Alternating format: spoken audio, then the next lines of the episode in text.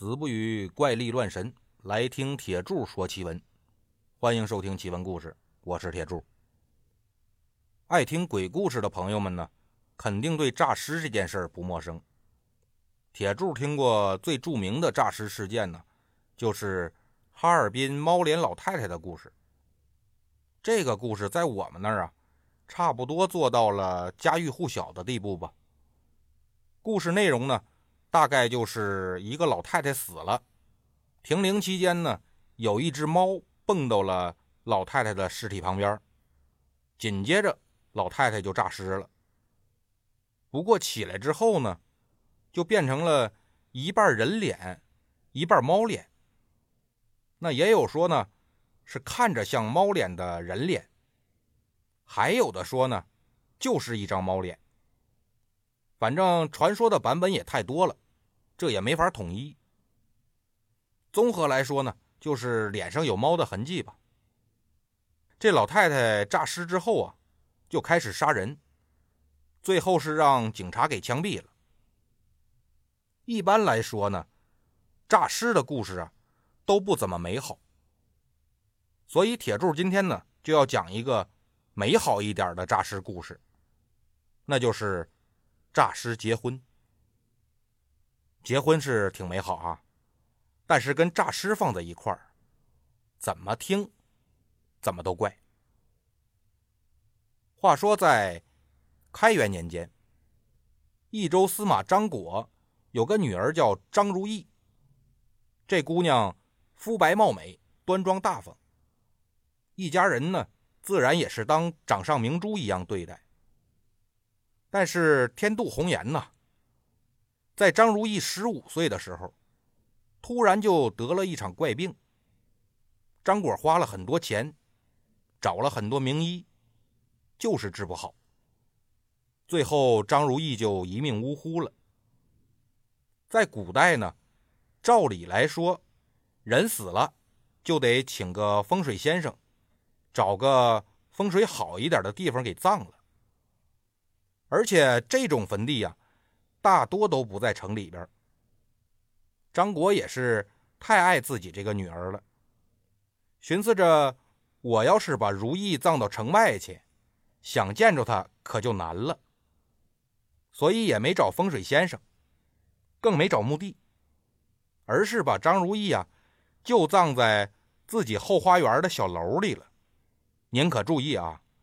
不是把棺材停在小楼里，是葬在小楼里。就是把楼里面的地面挖开，把棺材放里边，再填上土埋了。那这小楼也不住人了，就当是如意小姐的陵墓了。小楼的中堂呢，就变成了如意小姐的灵堂。张果这个想法是值得同情和肯定的，毕竟是爱女心切嘛。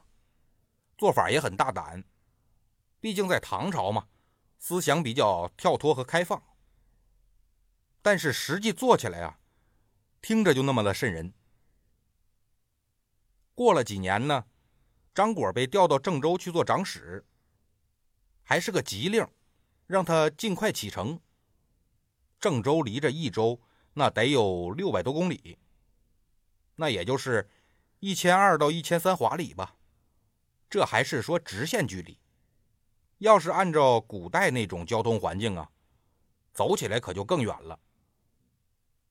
老张把家里边这些东西啊都拾掇好了之后，如意这个坟可就让他犯难了。有心说把棺材挖出来带着走吧，一是时间太紧，连挖带收拾的也的确得好几天；二是呢。棺材太大了，真要带走，路上得耽误更多时间。而且你带个棺材走，到哪儿也不受待见呢。这又有一大家子人，总不能让一大家子人每天晚上都跟着住义庄啊。没办法了，狠狠心吧，那就放这儿吧。就把这灵位什么的带走了。他想着呀，等到郑州安顿好了，再找空回来。把棺材骑走，但他可疏忽了一点呢。他住的这个地方是公家的。古代的官员在异地当官，大多是住在公家提供的宅子里。离任或者退休，那你就得还给国家，留给下一任官员来住。张果走了没多久呢，新任的司马刘乙就到这儿了，他就搬进张果以前住的宅子里。朋友们想想啊，张果把张如意埋在花园的小楼里了。那是他自己的女儿，啊，又是他主动这么干的，所以他肯定是不害怕呀。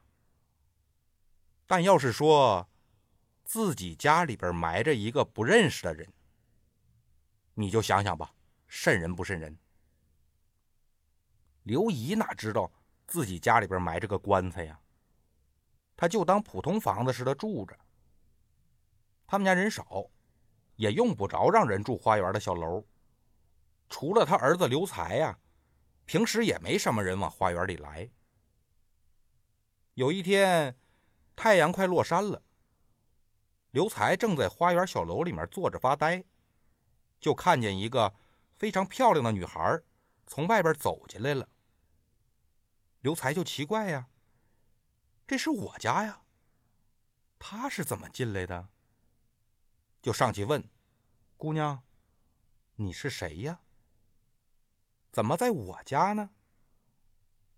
这姑娘说：“我住在附近，看见这个花园的小门开着，就进来看看。”刘才刚才看见这姑娘进来呀，就挺喜欢，赶紧就把姑娘让到屋里头，又是端茶又是倒水儿，还去买了点点心过来。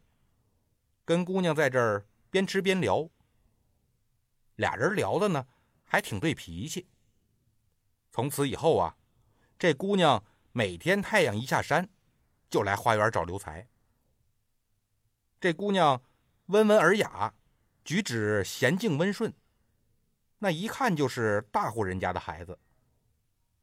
这刘才也是官宦家庭出身呢，从小接受的教育也挺好。一来二去的呢，俩人就好上了。夜夜在这小楼里边约会，直到天亮啊，姑娘才走。几个月后呢，这姑娘忽然对刘才说：“这段时间跟你在一起啊，我觉得你是个好人，所以我也不能骗你，我得跟你说实话。但是你可不要怕，我不会害你。我其实是……”前任司马张果的女儿，我叫张如意。十五岁得了怪病死了。我爸爸怕我离他太远，所以就把我葬在这个小楼里了。但去年呢，他调到郑州去了，不方便带我的棺木一起走，就把我留在这儿。我死以后呢，也没有阴差来拘我的魂魄，所以这几年呢。灵魂无处可去，就到处游荡。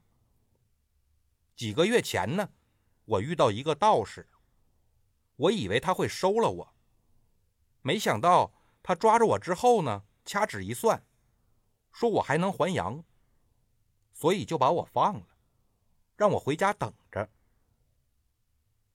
现在算起来呢，三天以后就是道士说我可以还阳的时候。你可以啊。先把我的棺木挖出来，慢慢等着。我还阳以后呢，就跟你做夫妻。说完，就把自己棺材埋在哪儿告诉刘才了。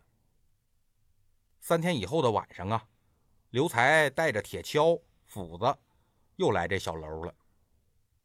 他把地板拆开以后啊，也就挖了一米多深，就挖着了张如意的棺木。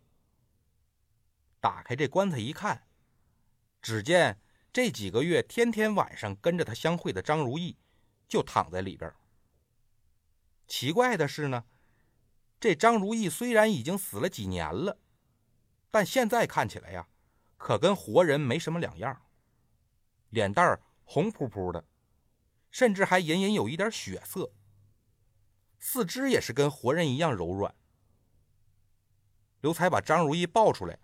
放到楼上的卧室，等到了后半夜，刘才发现躺在床上的张如意，这胸口开始缓缓的起伏。一探鼻息呢，已经有呼吸了。刘才赶紧去厨房拿了一些白粥，慢慢的就喂给这张如意。等到了天亮的时候啊，张如意已经完全恢复意识了，也能坐起来跟刘才聊天了。只是呢，还不能下地走路。刘才想要照顾张如意呀，他就跟自己的父母说呀：“我最近要静心读书，所以我住到那花园小楼里。你们没事呢，也别过来打扰我，就让仆人每天按时把饭菜送过来就行。”就这样啊，刘才细心照顾了张如意一个多月，张如意是完全恢复了。能走能跑，能说能笑，跟个普通人没什么两样。刘才的父母呢，最开始真的以为儿子是要发奋读书，所以也没管他。但后来发现，仆人每次去送的饭呢，都是双人份的，而且儿子在小楼里边呢，经常一待就是好几天。他们去那儿找儿子，儿子也不让他们进去。就在楼外跟他们说话，渐渐的呀，老两口就起了疑心了。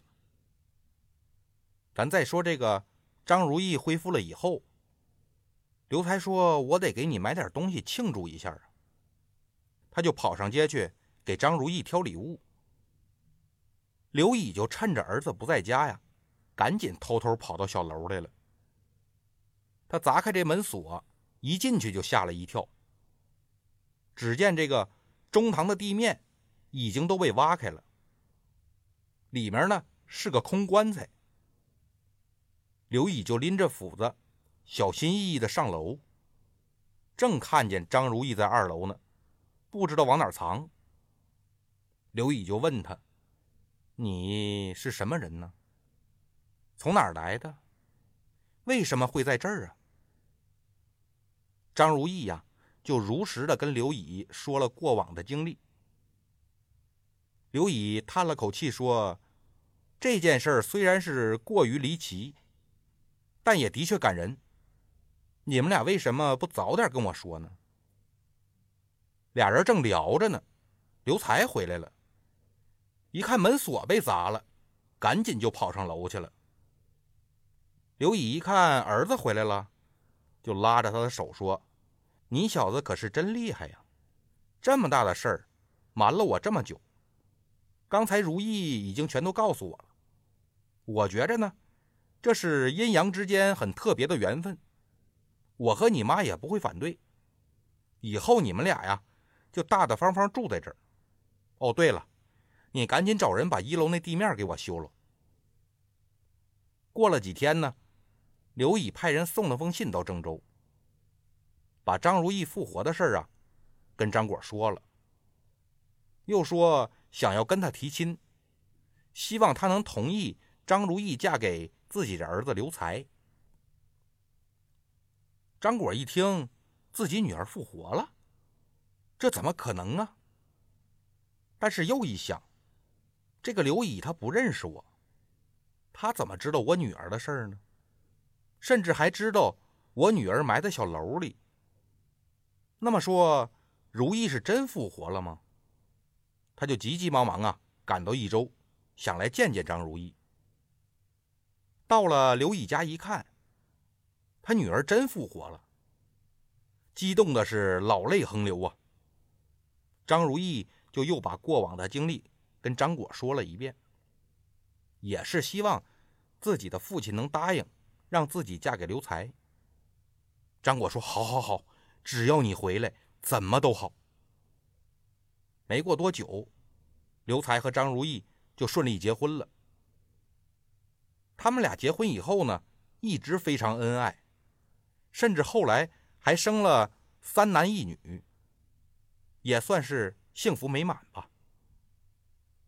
好了，今天的故事呢，就到这里了，咱们下期再见。